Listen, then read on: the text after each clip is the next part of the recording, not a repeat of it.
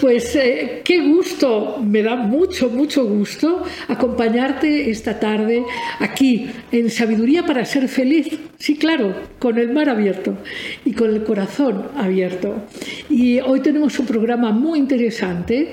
Eh, va a venir, ha hecho un largo viaje, estará con nosotros Ángeles Walder, ya te contaré de ella.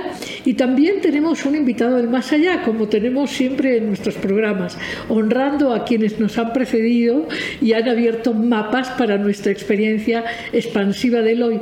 Hoy vamos a invitar a Anne Ancelin del más allá. Y, te cuento que el programa va a estar muy interesante. Vamos a hablar de constelaciones familiares, de su impacto para la sanación, del destino de toda la humanidad. Vamos a hablar de eso y bueno, habrá mucho espacio para preguntas, controversias, etc. Y ahora nos vamos a nuestra magnífica sección para vivir sin miedo. Ya sabes que los seres humanos tenemos miedo en general. Y a veces tenemos miedo incluso a imaginaciones eh, irreales. A veces confundimos una cuerda con una serpiente y nos da el mismo susto que si hubiera sido de verdad una serpiente. Un rechinido simplemente en la noche, allá por la ventana y uff, saltamos como si verdaderamente porque, porque tenemos miedo a muchas cosas. Tenemos miedo al abandono, al rechazo, a la pobreza, a la enfermedad, a la muerte, en fin, tenemos muchos, muchos miedos. Y eh, para vivir sin miedo, yo quiero hoy eh, sugerirte la buena respiración. ¿Por qué? Porque la respiración, que es absolutamente gratuita, y, que nuestro cuerpo genera de manera automática, sin gran esfuerzo, es un recurso extraordinario. ¿Sabes para qué? Para vivir sin miedo y para lograr esto que los místicos y los filósofos y, quienes estamos interesados en el desarrollo recomendamos de manera constante. Y es estar en el presente. Pero para estar en el presente necesitas conectar con el cuerpo. Cuando no estamos conectados con el cuerpo, cuando toda nuestra actividad se centra en eh, las prisas de la mente, eh, estos pensamientos fantasiosos, estos que sí, que confunden el ruido con el ataque o la cuerda con la serpiente, estos pensamientos fantasiosos que nos llevan a remembrar el pasado desde el remordimiento, la culpa, en fin, o a preocuparnos por el futuro, qué será de mí, qué, qué pasará, etcétera, etcétera. Entonces, efectivamente, no podemos estar en el presente. El presente requiere esta forma de conectarnos con el cuerpo que es tan elegante, tan sencilla, tan valiosa, la buena respiración. Claro, que es eh, una respiración consciente la que te sugiero, porque esta que sucede de manera automática no nos ayuda tanto a eh, centrarnos en el aquí, en el ahora. Para estar en el aquí y en el ahora tienes que estar en el cuerpo, tienes que sentir tu cuerpo, sentir el tacto de tu piel, eh, sentir este asiento en el que te estás colocando, eh, sentir cómo la respiración fluye por tu cuerpo. Eso te lleva no solo a estar aquí y ahora, sino que si lo practicas conscientemente van a pasarte muchas cosas. La primera, cuando respiras conscientemente, todas las células de tu cuerpo saben que quieres estar pleno, feliz y sano. Y todas estas células se ponen de acuerdo, y no solamente en las células de tu cuerpo físico, sino que también en tu psique y en tu espíritu eh, se forma una alineación en donde todo tu ser se enfoca en lo que llamamos una plenitud del ser. Así que la buena respiración es fundamental, pero tiene que ser consciente y tiene que ser repetida. Pero además de esta enorme alineación eh, y este enfoque en la plenitud y en la salud, lo que, lo que te va a producir la respiración consciente es una conexión cada vez más profunda con tu verdadera naturaleza, con quien eres de verdad.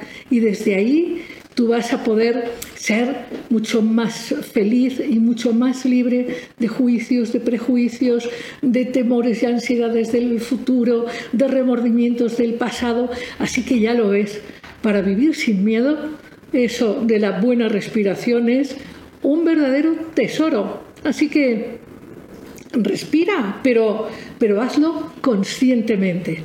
Y nos vamos ya con nuestra invitada, con Ángeles Walder y también con Anne Ancelin. Eh, ya después te contaremos del apellido de su marido y muchas cosas más. Se va a poner interesantísimo, ya sabes. Aquí inmediatamente empezamos con abiertamente.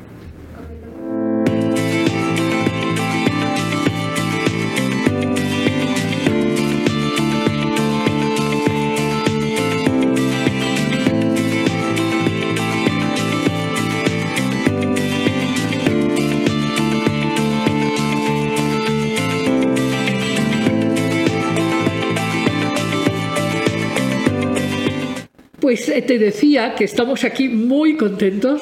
Está con nosotros Ángeles Walder, que está disfrutando de, eh, pues, eh, esta maravillosa cortesía del mundo mexicano, de estas conexiones humanas tan, tan gentiles. De la amabilidad. La amabilidad. La Pero, y tenemos hoy muchos temas. Tenemos hoy que hablar de constelaciones familiares, de muchísimas dudas y muchísimas controversias en torno a constelaciones familiares. Tenemos también que hablar del mundo de las emociones, del hambre emocional. Hablaremos de tu libro. Pero yo también quiero hablar de ti, Ángeles, porque tu trayectoria es, wow, intensa, de una mujer muy, muy curiosa. Eh, me llama la atención, por ejemplo, que uno de tus entrenamientos es la sofrología. Mm. De Edgar Cayce, ¿no? Sí, de Caicedo. Ajá, de Caicedo. También, este, mm, por ejemplo, eh, esta medicina alemana de Hammer, Sí, sí. También estudiaste, en fin, eh, pues, entrenamientos en antropología cultural, en fin, toda tu curiosidad. ¿Desde dónde empieza esta curiosidad, Ángeles? Yo creo que de toda la vida, porque siendo chiquita, fíjate que leía muchísimo, pero mm, siempre digo que lo que uno hace no es simplemente porque, ay, me ha gustado y, y no sé, tengo esa predisposición. Eh, creo firmemente en que cada una de las cosas, cada una de las líneas que tomamos, de las acciones que ponemos en marcha, de las profesiones, la forma del cuerpo o el carácter que tú tienes, todo proviene de cada uno de los milisegundos de tu vida.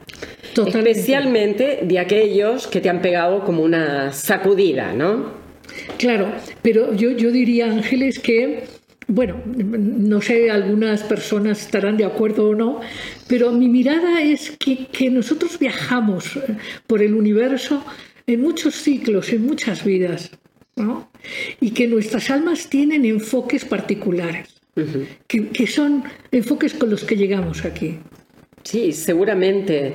Eh, yo creo que hacemos una vida y que antes que nosotros hubieron muchas otras personas de las cuales tenemos toda la información de vida. En realidad tú y yo tenemos la información de la primer bacteria que existió y está en nuestro ADN. No la podemos sacar. Sí, pero yo, y esto va a ser un tema de diálogo que me parece interesante, es que si bien un, elemento de las constelaciones, nos lo vas a aclarar, es esta conciencia de pertenencia a lo humano general y particularmente a nuestro clan, a nuestra familia, a nuestras raíces.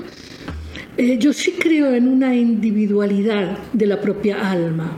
Yo, sí creo que hay un, yo, eh, un yo que viaja y, que, y que vive esa conexión de una manera particular. Sí, yo pienso que son dos cosas distintas. ¿eh? Una cosa es tu yo individual y de hecho ya lo dividían ¿no? en el, el yo que es personal, el inconsciente que le acompaña a ese el, inconsciente, personal, y el, familiar y después el, colectivo. Y entonces en todos esos niveles se juegan reglas que son normales.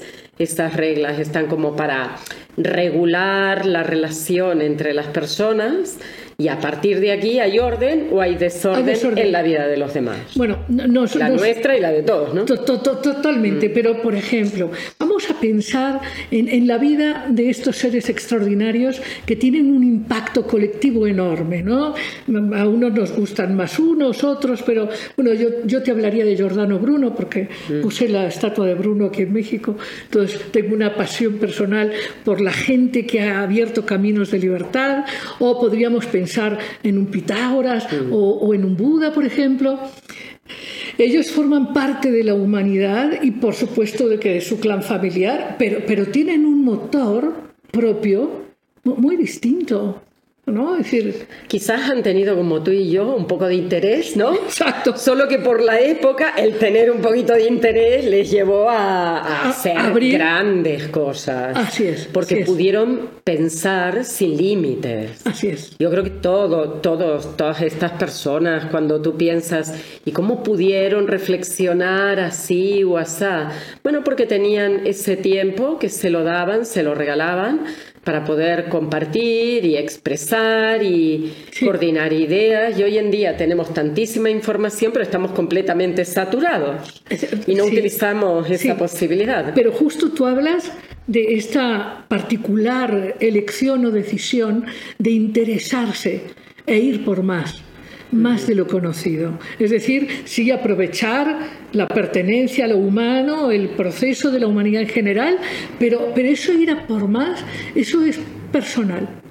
Es una elección propia. Fíjate que era lo que habíamos, cuando tú me hiciste la pregunta, me, me fui por los cerros de V, porque contestándote a por qué yo leía o he estudiado tanto, yo creo que lo he hecho simplemente por una serie de conflictos principalmente la desvalorización, porque cada vez que llegaba a mi casa y le decía a mi madre, mira, eh, tengo este examen, me saca un 9, mi madre, ¿y por qué no un 10? Y entonces nunca fui suficiente, con lo cual hice una carrera, una licenciatura, otra licenciatura y ahora otra licenciatura. Y mágicamente han sido en ciclos de 20 años. Entonces está todo escrito en el libro de mi vida. No es que, ay, qué interés tiene por todo. Y a estas personas les pasaría lo mismo.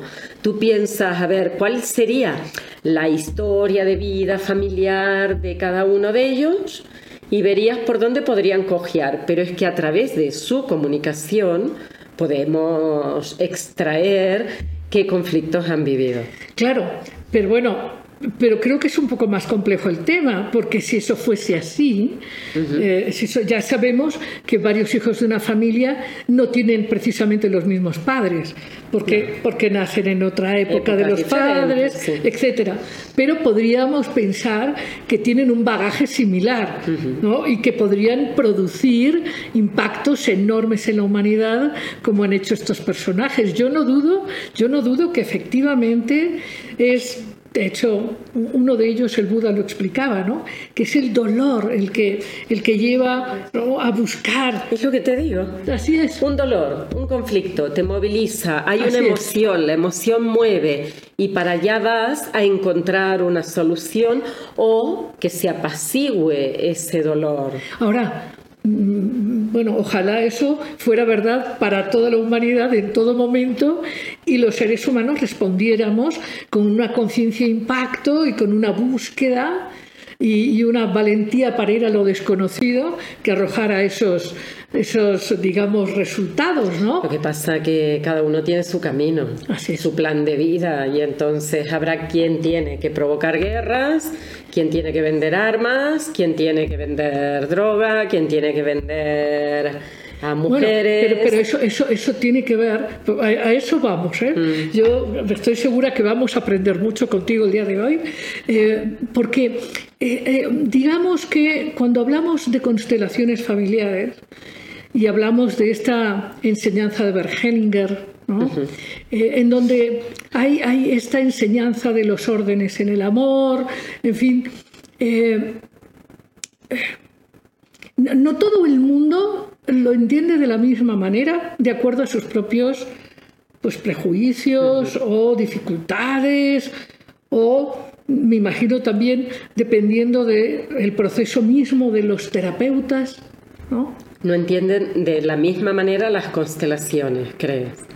No, yo ¿O cómo trabaja? Yo, digo que no, por ejemplo, hablando de los órdenes en el amor, eh, pues Bert Hellinger, que, era católico, de una época, ya han pasado muchas generaciones, lo que él pensaría de un orden en el amor, eh, pues se puede interpretar de maneras muy distintas en este momento o no. Mm, no creo porque él basó su práctica en todo lo que es el mundo de la sistémica. Sí, todo eso viene de otro campo, ¿no? Toda la psicología cognitiva, luego aparece la psicología ya más de la información y a partir de aquí, cuando nos dicen hay una cantidad de reglas que se van a repetir en cada sistema, a Hellinger empieza a ver que parte de estas reglas de las que hablaba toda la cibernética y demás estaban en los pueblos primitivos donde él había estado en, África.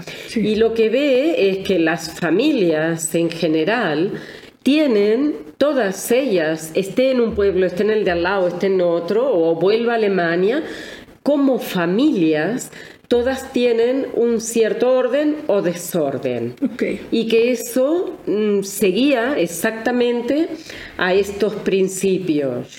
Bueno, ¿y cómo, cómo, cómo, cómo o sea, entiendo que todos los conocimientos, todos, eh, se expanden o se deforman, hmm. ¿no? Incluso tradiciones tan grandes como la budista o la católica o la cristiana.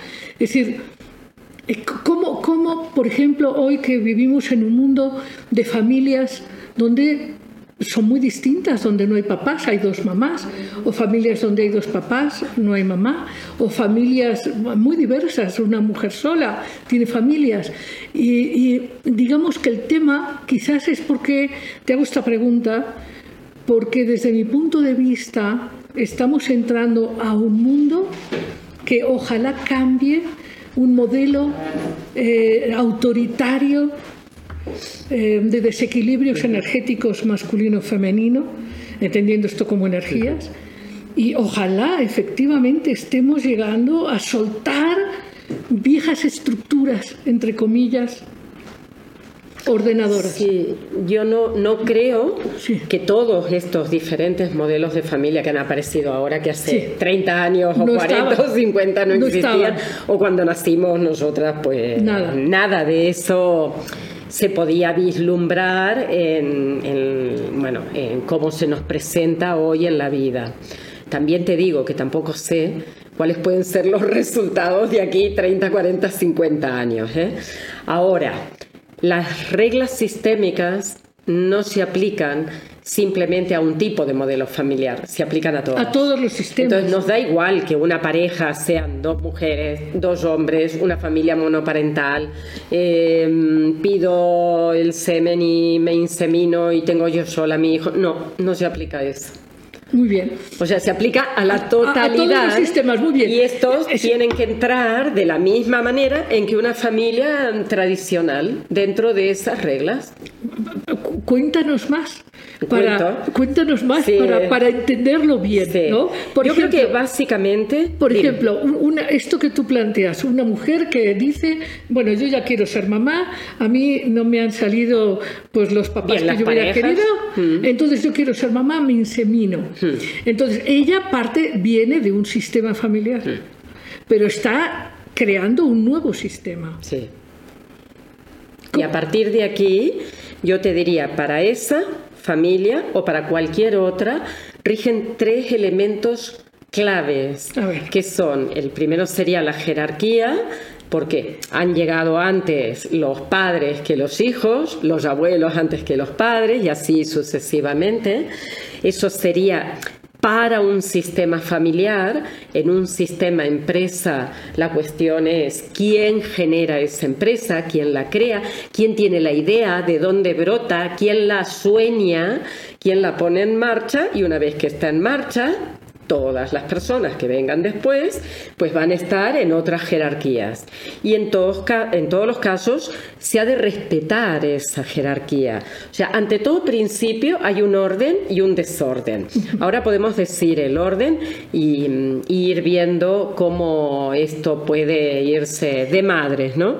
Entonces, ese orden en la jerarquía implica que todo hijo respete a sus padres, en el sentido de no querer saber lo que los otros tienen que hacer, no determinarles el futuro o no darme la vuelta simplemente, imagínate, papá y mamá se pelean todo el día y yo estoy metiéndome ahí en el medio para que no lo hagan. No. Desorden.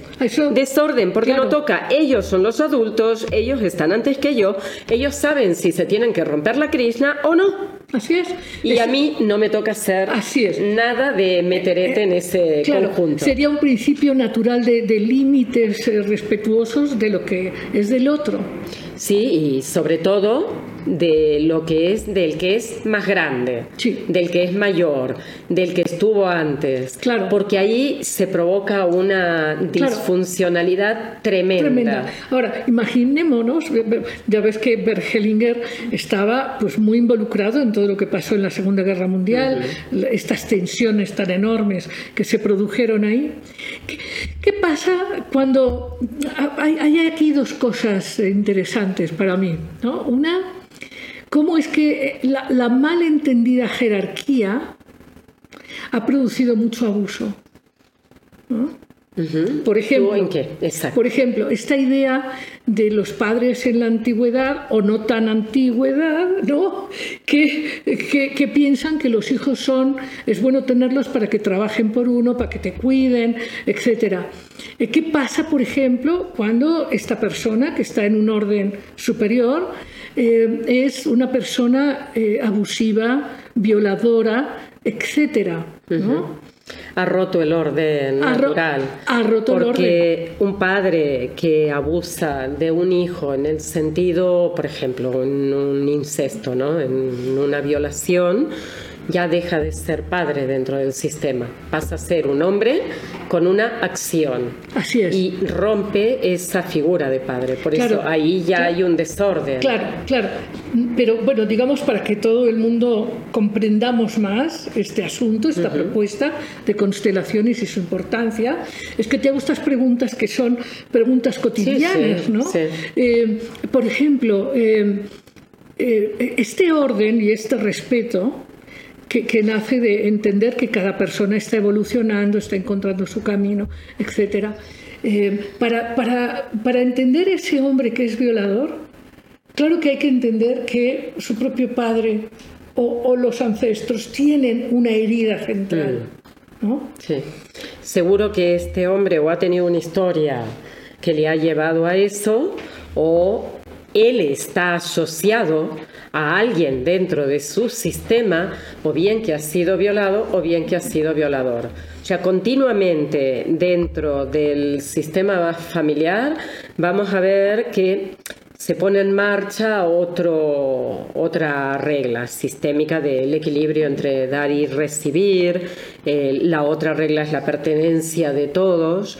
Y cuando alguien no se le deja pertenecer en el sistema porque por X razón, ¿no? Porque es violador, porque es agresivo, porque es alcohólico, porque tiene eh, mil historias. O porque piensa diferente. Bueno, eso sí, pero no pasaría nada, ¿no?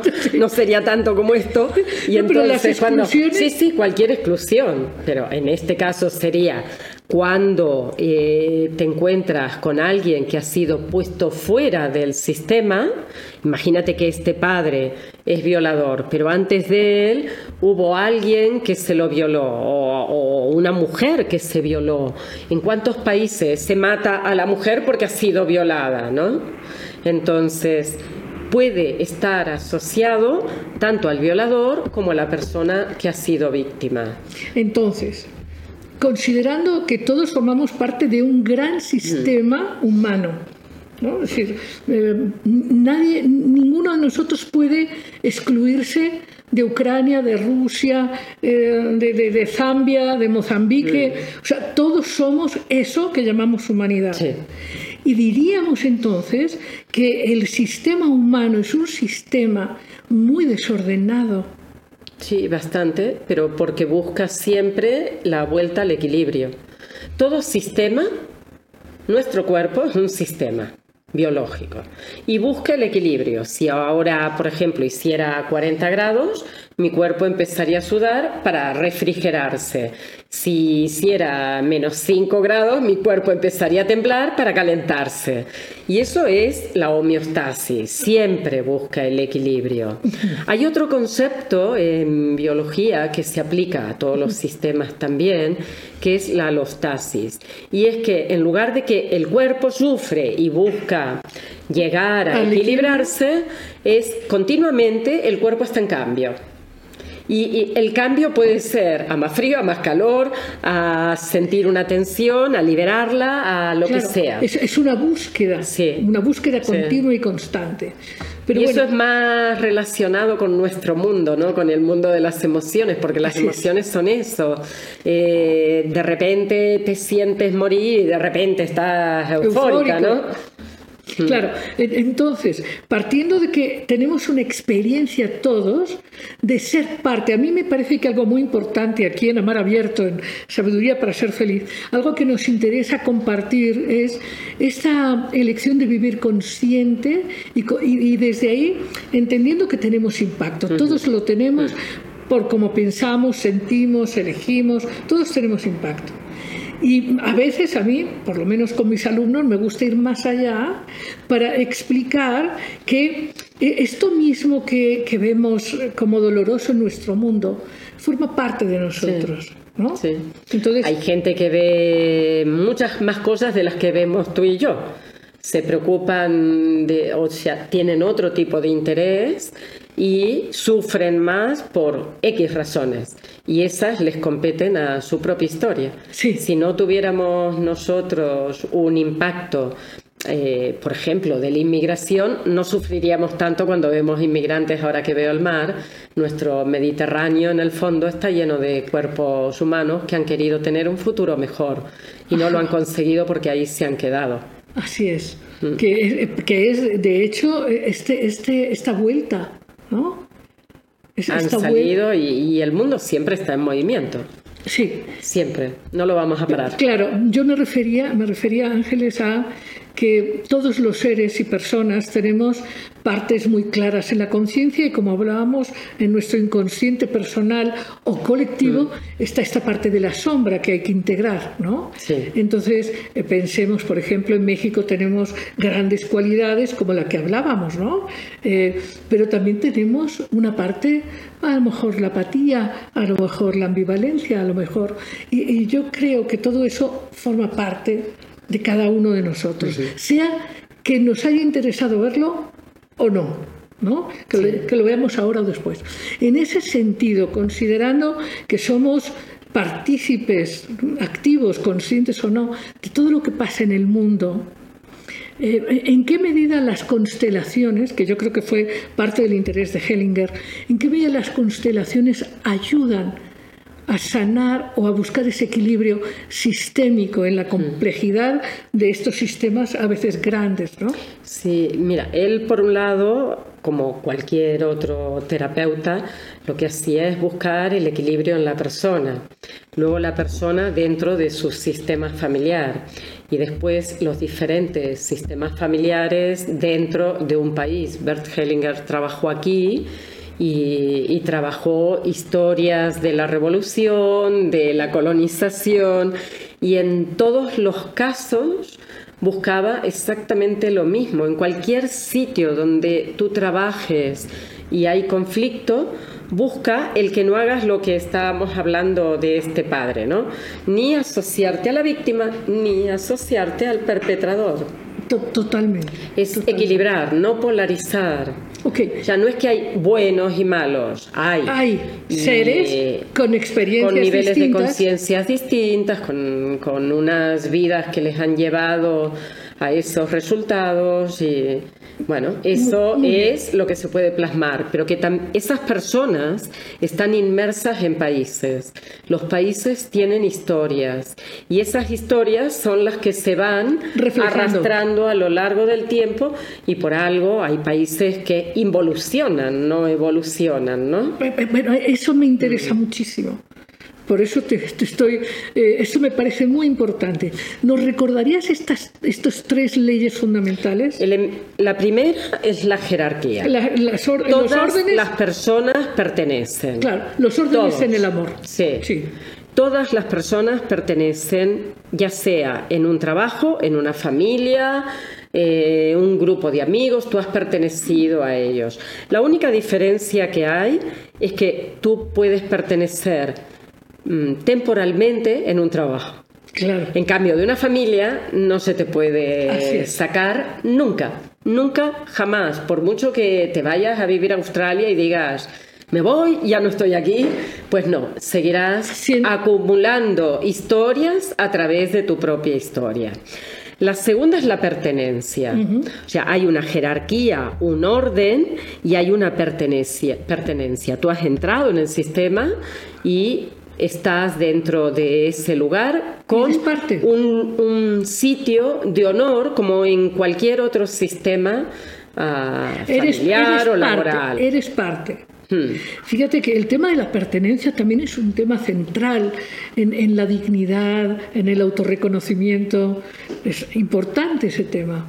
Para muchos es el eje vertebrador de todas las historias de las personas. Si partimos de que lo- el mínimo grupo era una horda primitiva que empezó a caminar por la sabana africana, donde se reunieron primero dos, después cuatro, después seis, y fueron aumentando así unos grupos muy pequeños, el solo hecho de pertenecer a ese grupo te permitía la supervivencia, porque no podía haber ni un bebé ni un niño solo creciendo en otro lugar.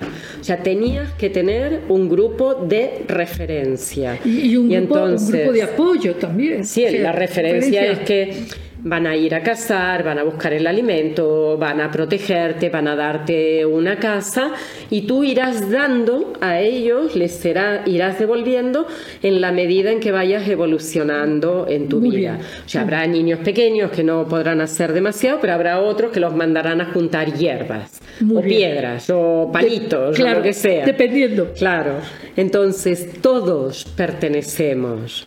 Y como además hay unos que llegaron antes que los pues veo que hay a quién tengo que seguir. Claro. ¿Y qué, qué es lo que me va a enseñar? ¿Qué me va a explicar? Me va a explicar de la vida. Me va a explicar a dónde encuentro el agua, cómo tengo que buscar la comida y cómo me voy a guarecer a la noche cuando Exacto. caiga la luna. Pues allá estará. Y la tercera es el equilibrio entre dar y recibir. Y aquí nos plantamos diciendo, a ver, ¿qué es lo más, más, más grande que hemos recibido todos? La vida. La vida. Solo la vida. Solo. Porque eso es lo más grande que podemos tener. O sea, hoy estamos aquí porque otros apostaron por nuestra vida. Es lo es mayúsculo. Ajá. Si Yo- no, yo te no lo hubieran hecho, Yo te, yo, yo, yo te iba a decir el amor, que para mí es la sustancia de la vida. ¿no? Sí, lo que pasa que es la vida biológica. Yo Ajá. te doy la vida, Ajá. yo padre, madre, tengo que apostar porque tú llegues a esta existencia. Podría no hacerlo. Sí. Hoy en día Bueno, muchos deciden que no lo ah, hacen. Pero esa apuesta no siempre es muy consciente. Yo que, creo que sí, aunque tenga un nivel de inconsciencia. Porque no llega a la vida si no están los dos inconscientes de los padres de acuerdo en que alguien llegue a la vida, independientemente del medio que se utilice. Ok. Puede ser realmente una violación. ah, Sí. Y dirás, bueno, pero eso no es posible. Sí, hay un inconsciente que está pulsando por la aparición de una nueva vida. digamos que hay eh, también en este sistema complejo de la vida humana, hay un, aparente caos que tiene un orden mayor. ¿no? Sí. Es, aquí tenemos estas tres reglas que si un sistema del tipo que sea las sigue, todo funciona. Y los miembros que están ahí van a tener éxito en la vida van a hacer lo que les gusta, van a ser personas sanas, felices y libres. Pero en cuanto tú ves un síntoma, ya no hay orden. Tienes que voltear y mirar dónde comenzó, dónde se eh, estropeó algo de toda esta cadena. Pero cuando esto no es una familia, sino que es la humanidad entera, ahí ves ese desorden mayúsculo. Así es. Eh, se me viene a la mente, aunque, en fin, sería eh, muy largo hablar de todas las cosas que surgen como interesantes de explorar contigo, es qué pasa con estos grupos de jóvenes que, pululan en Latinoamérica y en el Mediterráneo y demás, estos chicos que podemos conocer como los maras, ¿no? los salvatruches, estos chicos jóvenes que forman una familia un sistema a partir justamente es como esta tribu que mencionábamos al inicio en la sabana son tribus urbanas. Son tribus. Mm. sí pero es que esto lo hemos hecho nosotros también sin que tengamos ninguna etiqueta. O sea, todo, toda persona cuando llega a la pubertad, a la adolescencia, ya ha mirado hacia atrás y ha visto todos esos años que ha vivido cómo lo hacían sus padres. Y muchas veces eh, se percataban no por lo que los padres decían, sino por lo que hacían. Y llega un momento en que sobre esa edad dicen, pues yo me doy la vuelta y digo, todo esto que veo no lo quiero. Lo que pasa es que un adolescente adolece de no saber lo que quiere. Así es. Y entonces como sabe lo que no quiere, y no sabe realmente lo, que, quiere, se va a juntar con todas las personas que están en su misma situación. Y montarán su grupito, el de las medias negras, el de los pantalones rotos, el de los labios pintados y el de las calzas eh, largas. claro, en el arquetipo del huérfano, ¿no? Mm. Viven el arquetipo del huérfano, se lanzan. Ellos lo que hacen es buscar un nuevo grupo de referencia y sus pares antes tenían a sus padres y ahora tienen a sus pares. Sus pares son iguales. Y entonces los puedes tener de los formatos que quieran. Van en skate, van en bici, van. Claro. Eh, se reúnen en una plaza, hacen botellones o bailan. Y ahí la jerarquía. son hipersanos. ¿eh? Y la, y la jerarquía funciona igual que en cualquier otro sistema, ¿no? Pueden haber sí, quienes estuvieron antes, quienes montaron los grupos desde el principio, o, los que tienen como más, autoridad, claro, y se plantan utilizándola. Muy bien. Pero todos los que se acercan ahí tienen el, mismo motivo. Claro, la misma necesidad De, de revelarse. Y de encontrar un grupo, porque a nadie nos gusta andar solos caminando por la sabana africana. Por lo tanto, si yo salgo de mi grupo casa y me quedo perdido en el espacio, lo voy a pasar muy mal. Salgo del grupo casa y busco un grupo de amigos. Muy bien. Cualquiera de estos chicos o cualquier persona que tiene en su vida un determinado conflicto que no resuelve, puede preguntarse de dónde, de dónde yo tengo esta carencia o de dónde me falta esta otra habilidad. Y entonces la opción de la constelación familiar da orientación. Sí. Lo que hace el trabajo sistémico, que puede ser individual o grupal, es hacer una primera mirada. O sea, la persona te explica que tiene un síntoma y tú haces una primera mirada a través de la colocación de elementos, si fuera un individual, o de las personas, si fuera un grupal. Y esa es como una imagen plana. Esa sería la idea inicial que tiene la persona en su inconsciente. Que la proyecta. Y que no se da cuenta de que lo que está haciendo. ¿eh? Claro, claro. Pero mm, todo esto tiene para mí el interés de que todas las personas que nos oyen conozcan un poco más. Aunque es muy popular, pero ya ves que todo lo que se vuelve popular también se entiende a medias. O, mal. Sobre todo ya viste que ahora salió esta serie de Mi Otro Yo.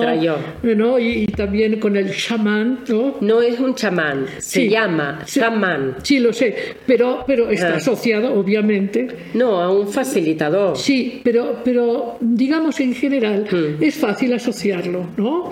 Es fácil asociarlo. Yo pienso que si yo, el que dirigió la serie, pues le gustó el nombre, ¿no? Es que el nombre, fíjate que los nombres turcos, turcos realmente, tienen cada uno un, un sentido. Saman, así como está escrito con Z y tal, significa momento o tiempo. Y entonces el nombre que buscó la guionista para esa persona que estaba centrado en diferentes tiempos de vida es Saman, pero no lo puso por él, lo puso, yo la entrevisté y lo puso claro. porque es el nombre del abuelo de un amigo suyo que era muy querido para ella y le pidió permiso a su amigo para utilizar el nombre. El nombre. Bueno, el hecho, ya donde yo, qué bueno, nos estás contando cosas muy interesantes. Eh, el tema es que en general la gente ve la serie y la serie, no sé si estás de acuerdo conmigo, yo creo que la serie no explica plenamente. Eh, lo que debe ser el proceso consciente de, un, de una sanación. Claro, es muy difícil hacer una serie y que expliquen. totalmente. Eh, por ejemplo, en terapia. Hay una serie que es mundial y tiene franquicias por todos lados. Yo he visto la Argentina y me he petado porque es buenísima. Os la recomiendo en terapia. Ah, se llama así. Es muy antigua. Esa serie claro, es antigua. es que empezó en Estados Unidos. Sí, sí. Y, y, luego vendieron franquicias para todos lados. Ah, ok. yo la que he visto es la Argentina y me hace, hace una gracia. Bueno, la tengo que ver, porque a mí la, americana me encantó. Me encantó. Pues claro, esa era una serie de terapia y tú podías ver más cercano a esto, pero en ocho capítulos no puedes yo creo que ha hecho un trabajo excelente. ¿eh? Muy bien. O sea, desde mi punto de vista, te prometo que me senté a la mañana y acabé a la noche con la serie, los ocho capítulos. Me había puesto un cuaderno al lado y empecé a tomar nota de cada frase, de cada, de cada situación que se referenciaba y acabé diciendo, no tengo una sola palabra para cambiar el contenido de lo que hay aquí. Ahora entiendo que es una serie y que lo que tiene que, hacer es mostrar flashes. Claro, no, no lo explica todo plenamente. Por, ejemplo, para mí es muy importante que el proceso de terapia sea un proceso. No sea voy, te visito y me he ido abierto en canal y no sé qué es lo que hay. Ahí, claro, lo que se veía es que continuaban, por ejemplo, algunas personas haciendo sesiones. Probablemente también hacían terapia con chamán, porque él tenía una consulta, entonces la gente le iba a ver. Así es, eh, Yo creo que no, no es explícito, pero se muestra. Sí, sí. Ahora, te, comentaba todo esto porque la serie ha dado o ha generado mucho interés y hay pues muy distintas percepciones y posiciones y preguntas. Sí. Por ejemplo, eh, una de ellas es que, digamos, creo que cuando empezaron, por ejemplo, en México las constelaciones, las primeras visitas de Bergelinger, etc., eh, bueno, creo, creo que se, generó una gran, un gran interés y, quizás muchos de los terapeutas consteladores no tenían mucha formación y se prestaba pues, pues, a captar esta proyección del inconsciente personal de maneras un poco fantásticas. Por ahí era medio intuitivo y, ya está, ¿no? era como. Así es. A ver si tirando por ahí resulta. De manera que sí, yo creo que sí hubieron algunas situaciones en que la fantasía desbordada confundía más a la gente que le ayudaba. Eso es verdad. Lo que pasa que creo que esto está en todos los campos. Estoy de acuerdo. Incluso te diría en la medicina, en la psicología, en, la psiquiatría, en todo. En todo. Eso, eso, además explica cómo en el campo de la psicoterapia eh, conocemos tantísimas opciones, corrientes, y en medicina igual. Sí, igual, igual. Igual. Igual. ¿No? Entonces, eh, entiendo eso, nada más para partir de las dudas que puede tener el público. Eh, otro de los temas que me parece muy, muy importante es que desde, desde la propuesta real hay una búsqueda de asumir responsabilidad y más conciencia. ¿no? La constelación familiar busca que te hagas más consciente y más responsable. Y sobre todo que dejes de mirar el pasado con la carga que le pones, porque se la pones tú, y de culpabilizar a los que estuvieron. Y fíjate que hubo una frase en la serie, que es la primer frase que dice Samán, que es, no venimos aquí a echar culpas a todo lo que ocurrió. Eh, eh, fantástica fantástica, porque justo te iba yo a plantear que, que, uno, uno de los elementos que a mí me ha parecido problemático en demasía es cuando la gente venía de una constelación, lo que sea, y entonces decía, no, es que a mí lo que me pasa es esto porque mi abuela, mi mm. tío, mi papá, y yo decía, no, no, espérate tantito, eso no es por ahí no es por ahí. Eh, te da luz para que asumas una responsabilidad, una visión completamente diferente.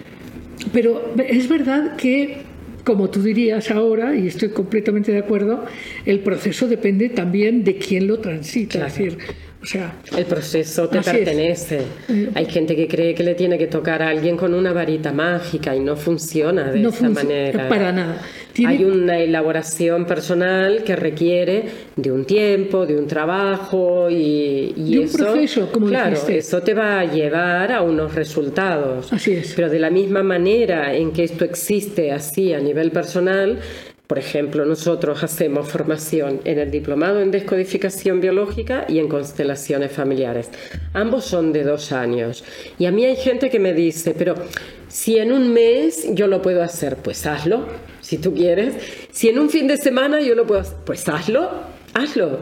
Yo te puedo ofrecer este producto con esta calidad y en estas condiciones. Y creo que así me estoy responsabilizando de cómo van a salir los profesionales de instituto.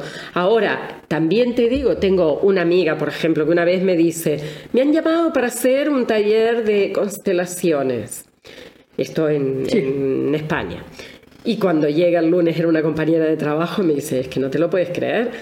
Llegamos y la chica dice, hoy vamos a probar todo. Me leí un libro y vamos a ver cómo se hace.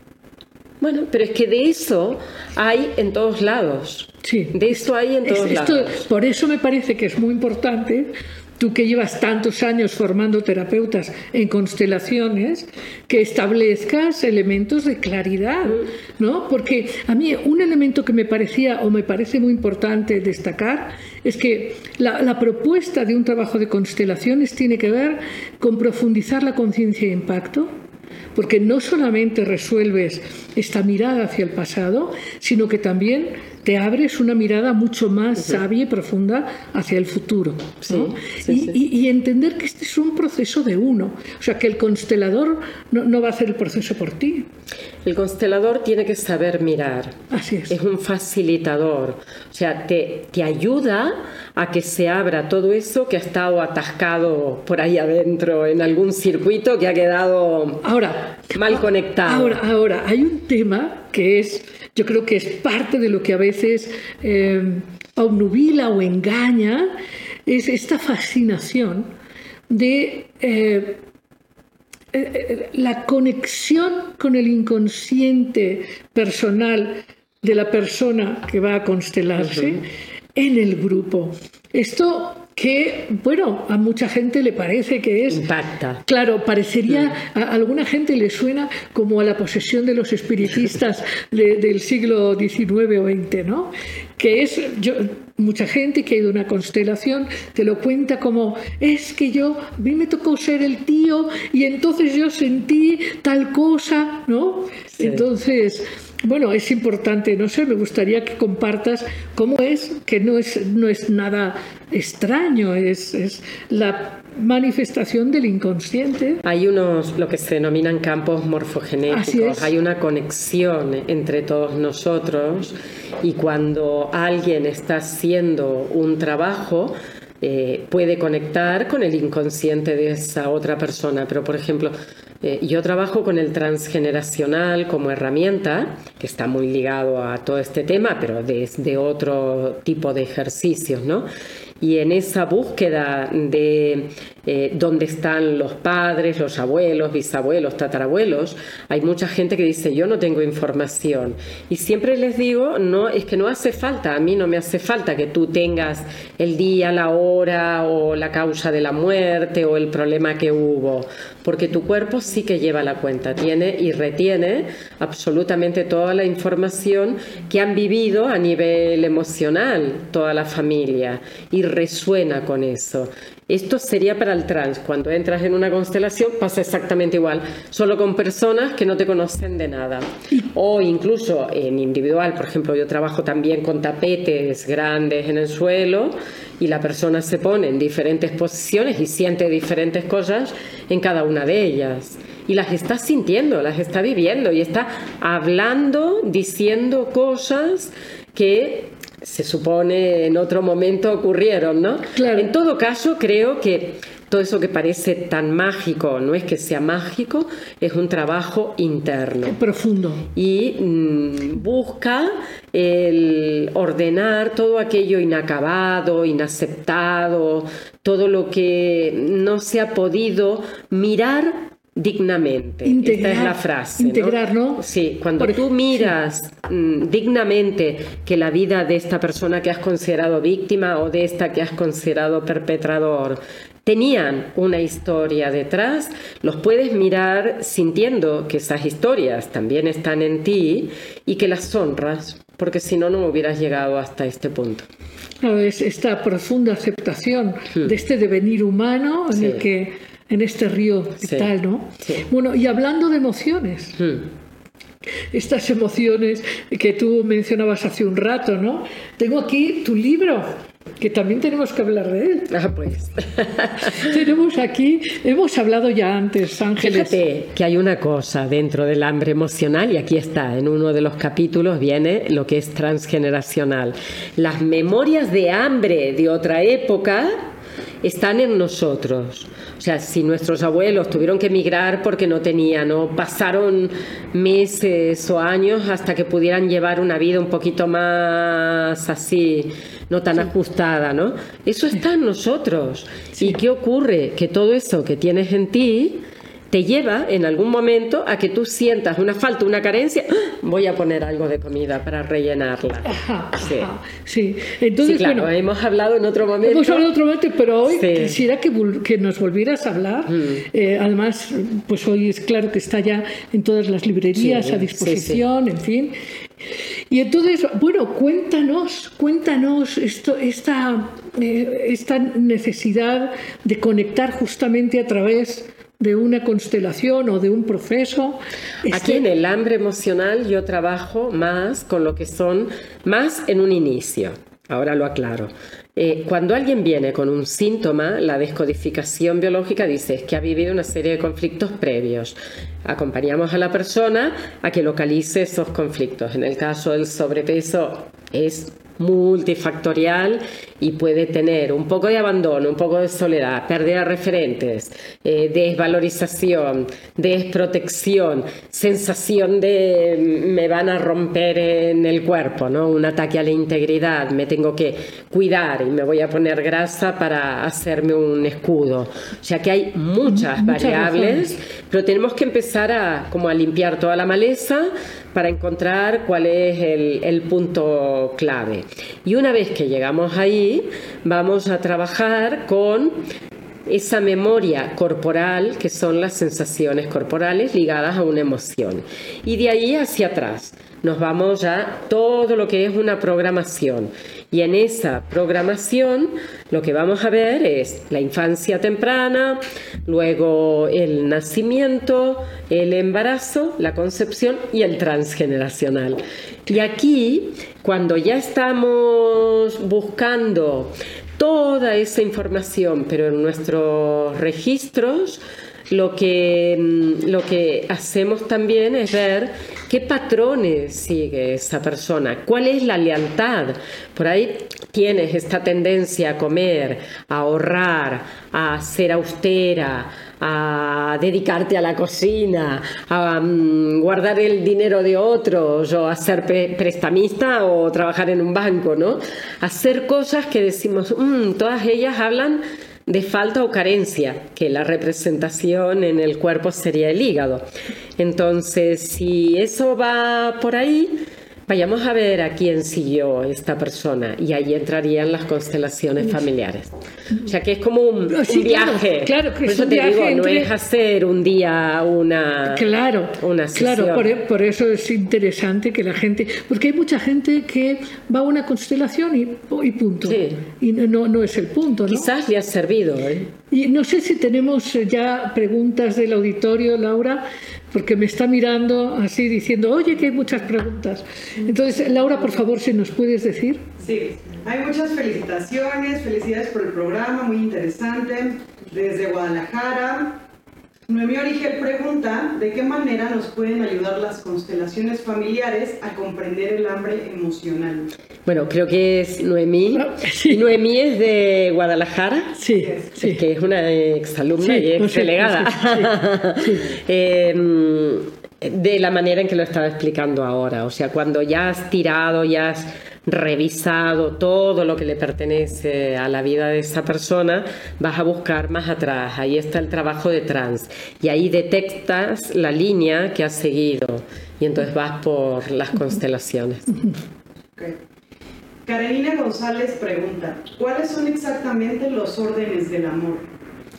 Los tres órdenes son la jerarquía, la pertenencia y el equilibrio entre dar y recibir. Claro, habría que quizás jerarquía, no en el sentido que lo entendemos eh, en la generalidad. No, es, eh, el haber llegado antes, claro. Así es. no, es la jerarquía eh, como arbitraria de, un director o un político, sino el, orden en el que la gente ha llegado hmm. al sistema. Hmm. Exactamente. Penélope Hidalgo pregunta, ¿me puede ayudar a superar duelos o muertes familiares? Eh, tanto el trabajo como de, descodificación como de constelaciones, ambos sirven para esto. Gaby Valenzuela, qué programa tan más enriquecedor, doctora. Felicidades por tomar todo este tipo de temas. Celi Castro plantea, con el tema del abuso sexual del padre a los hijos, viene ocurriendo de generación en generación. Yo fui víctima y nunca lo denuncié porque no sabía que eso era abuso. Creí que era lo normal que los papás hacían a sus hijos. Pero cuando mi nieta sufre abuso sexual a los seis años, yo le creo, denunciamos al agresor, fue el esposo de mi sobrina. Y fue a la cárcel. Con este hecho de haberlo denunciado y darle información a los niños de mí, o dejarse y a los abusadores que en nuestra familia ya no se van a permitir más abusos porque, porque los vamos a denunciar no será más de los secretos familiares. ¿Se cortan los abusos sexuales generacionales? Esa es su pregunta. Claro, depende de si solo ha existido en ella, que es ella la que ha trabajado, o hay otras personas que también han estado implicadas. Entonces no sabes a quién. Lo que ella ha trabajado, hecho está. Me parece estupendo. Claro, ahora la pregunta que ella hace, que es muy mm. interesante, porque eh, pues sabemos, sabemos, hay estadísticas que son abrumadoras de la cantidad de violaciones intrafamiliares. Entonces, lo que ella dice es, eh, eh, como yo he tomado la decisión de marcar un límite y decir esto aquí ya no, ella está tomando una decisión, un principio, eso tiene un impacto. Pero ella dice, esto asegura que en el futuro ya no va a haber violaciones. Sí, pero yo le digo que en la familia, su línea sí, pero no sé el resto. Ok porque cada uno hace su propio trabajo. Claro, claro, entonces habrá que ver... Habrá que ver lo que le toca a los demás. Claro, ah, creo yo que, o su pregunta que, bueno, que me hace eco a mí es, ok, yo, yo ya tengo una conciencia Y ella misma dice, bueno, yo lo permití porque pensé que así era, era. normal. O sea, los primos, los tíos, los, ¿no? O sea, entonces yo lo acepté porque me parecía que esto era lo que me tocaba en la vida. Ahora sé que esto no tiene que tocar en la vida y claro que eh, entiendo que a su hija no Sí, le sí. pasó, pero a su nieta sí.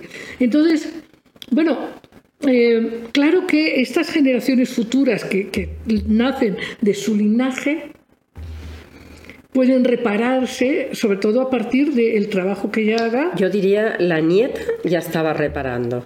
Así es. Porque fíjate, hay una generación que no y una generación que sí. Y en esa línea de trabajo estaría bien que ella pudiera decirle a su nieta, yo soy la grande, tú eres la pequeña, ¿no? Así es. Esto es la jerarquía, el poder decir de los asuntos de adultos nos encargamos los adultos y los niños tienen que jugar. Esto sería súper bueno que lo pudiera decir a, a su nieta. Y por otro lado, todo el trabajo que, que ha hecho, todo eso evidentemente que sirve. Lo que quiero decir es, imagínate que su hermana o su hermano o quien sea están también en todo eso y ahí no sabes, son las líneas familiares donde cada Claro. uno tiene que hacer su propio trabajo. Eh, Totalmente. Digamos que de su línea. Sí. Ahora, otro de los temas que ella trae, que es un temazo, es el tema de los secretos. Sí. El tema de lo no dicho. Que bueno, tú has planteado a lo largo del programa que lo no dicho aparece. Porque aparece. ¿no? Siempre vuelve porque es una pulsión del propio sistema que busca la salida. Y cuando no se dice, genera tensión interna y gente que sin saber está incómoda en su propia vida. Sin saber nada de lo ¿De que hay, dónde? siente que hay algo que no está bien. Y aparece en el trabajo, En aparece ese secreto claro. guardado, ¿no? familiar. ¿Qué, qué bien haría que, mm, más allá de estos, estas vías terapéuticas tan importantes, que, que culturalmente toda la humanidad vaya aprendiendo a, a que los secretos no son buenos, a que hay que marcar límites? ¿Qué, qué otras preguntas? Felicitan desde Vancouver, muchas felicidades por el programa. Eh, Leo Arellano, buenas noches maestra, muchas gracias por el tema, súper interesante, dan muchas ganas de leer el libro. Y Gaby Valenzuela dice que hay una serie turca maravillosa respecto a constelaciones llamado Mi Otro Yo. Mi otra, mi otra yo. Oye, Gaby, Gaby, pues hemos hablado de la De serie esto. y incluso eh, la doctora Ángeles Walder nos contó que estuvo hablando incluso con la Hay una guionista. entrevista en mi canal de YouTube Ah. que le hice a Nura Nebransit, que es la guionista, y ella explica cómo se hizo la construcción de la serie. Ella practicó constelaciones como ella, para ella, en un momento en que no estaba bien y le cambió mucho la vida. Y entonces vio cómo a otros amigos también le ocurría y dijo, aquí pasa algo, pero es guionista de toda la vida, o sea, no se dedicó a las constelaciones. Entonces, con la gente que trabajó en la Capadocia, que era un matrimonio, les pidió de... mm, que le, le acompañaran en la construcción del guion en la parte de las constelaciones. Por eso te digo que está muy bien hecho, Sí. pero a nivel de Sí, yo, estoy de acuerdo contigo que esto, esto, eh, esta frase inicial de no estamos aquí para culpar a nadie me parece fundamental. Mm. Claro, yo, yo creo que algo esencial es asumir que independientemente de tu destino, de tu clan, pues tú eres responsable 100% de cómo respondes. Mm. ¿no? Sí. Eso yo creo que es muy importante. Sí. Muy bien. Bueno, pues, pues estoy feliz. Yo seguiría hablando contigo, Ángeles. Pues aquí nos quedamos un rato. En fin, eh, eh, en todo este camino que tú has estado haciendo, eh, en fin, por ejemplo, eh, estudiaste a Hammer también. Sí, por ¿Qué, qué te ha parecido este tema de Hammer? Bueno, para mí es la base de la descodificación y entiendo que la base teórica, luego está la parte terapéutica, pero la teoría es la integración máxima cuerpo-mente. Así es. Ah. Qué, qué- qué interesante. Y, y, eh, pienso también en cómo estos, eh, estos seres que abren... ¡Ostras! No hemos hablado. Ay, de Anne Hanselin, Schutzenberger. Ah, sí, claro. Uy. Anne Hanselin, sí, vamos a hablar un poquito, ¿no? Bueno, mira, hablamos de. Hammer, que también es Sí, sí. una persona que no está aquí. Sí, sí, Mm. pero aquí la tenemos, la tenemos, ya, ya está saliendo, eh, Anselin, sí, Anne Sí. Anselin, sí. Ella vi- vino de Rusia, fue a París, fue toda una, la, la época de las guerras zaristas y demás.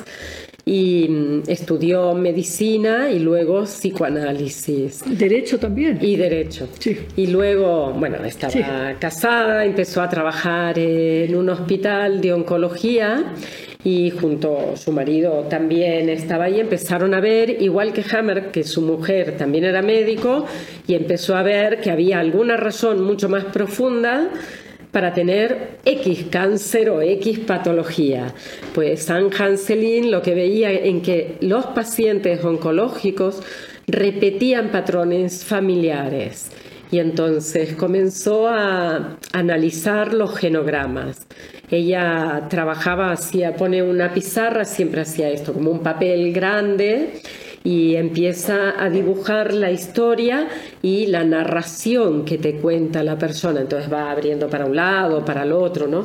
Es un árbol grande. Y que cuando habían integrado toda esta información y se habían podido abrir las maletas de secretos, pues la persona mejoraba. Y creo que todas las psicoterapias van a lo mismo, ¿no? Así es, Cuando así es. uno desenreda toda esa madeja y tiene las cosas claras, pues los síntomas empiezan Sí. a ponerse en el lugar Sí. que tienen que estar. Sí. Hacen su proceso y Oye, eh, desaparecen. fí- fíjate que una cosa que me llamó la atención es que toma el apellido de su marido a pesar de que se divorció en muy poco Sí, pero es tiempo. que esto es común en Francia. Sí, En Argentina es exactamente igual. Sí, Tú te sí. casas y te ponen el apellido, te lo ponen el apellido de tu marido. Yo no me lo dejé poner. Qué bueno, te qué lo bueno. ponen. En Francia es exactamente igual. Tú te casas y llevas el apellido de la pareja. bueno, ahí es donde hay este, sistemas que hay que cambiar, ¿no? En cambio, en España, eh, para mí fue muy bonito. Yo nací en Argentina y a los 29 me fui a Barcelona. Mi marido es catalán. Tuvimos ahí eh, nuestra vida, la seguimos teniendo. Y a los no sé cuántos años me solicité la nacionalidad porque yo ya estaba Sí. ya, trabajaba, hacía mi vida ya. Y mm, tienes que ir, te llega una cita para ir al juzgado a firmar delante de una jueza y te sacan todos los papeles y me dice, a partir de ahora tiene que llevar el apellido de la madre. Y dije, muy bien. Fue una emoción tan grande porque Walder es el apellido de mi padre y Helling de mi madre. Y en España tienes que llevar del padre de la Y madre. de la madre. Partes Sí. iguales. Sí, me parece más, más, más Incluso si los quieres cambiar, los es, pones sí, me parece en más, otro más orden. Mm. equilibrado.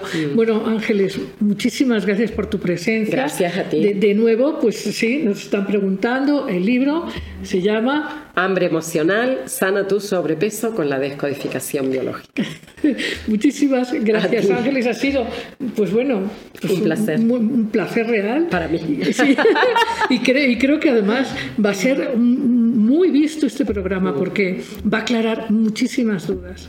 ¿no? Pues esperemos. Sí. Para eso estamos. Y- Esta es nuestra labor, ¿no? Y, y muchas felicidades. Gracias. Muchas felicidades.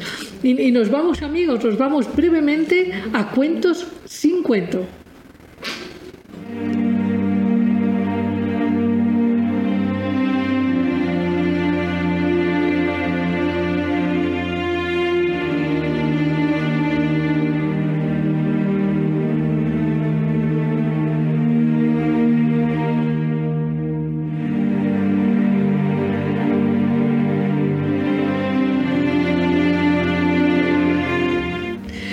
Aquí estamos en este espacio de, risas y de sabidurías eh, con corazón.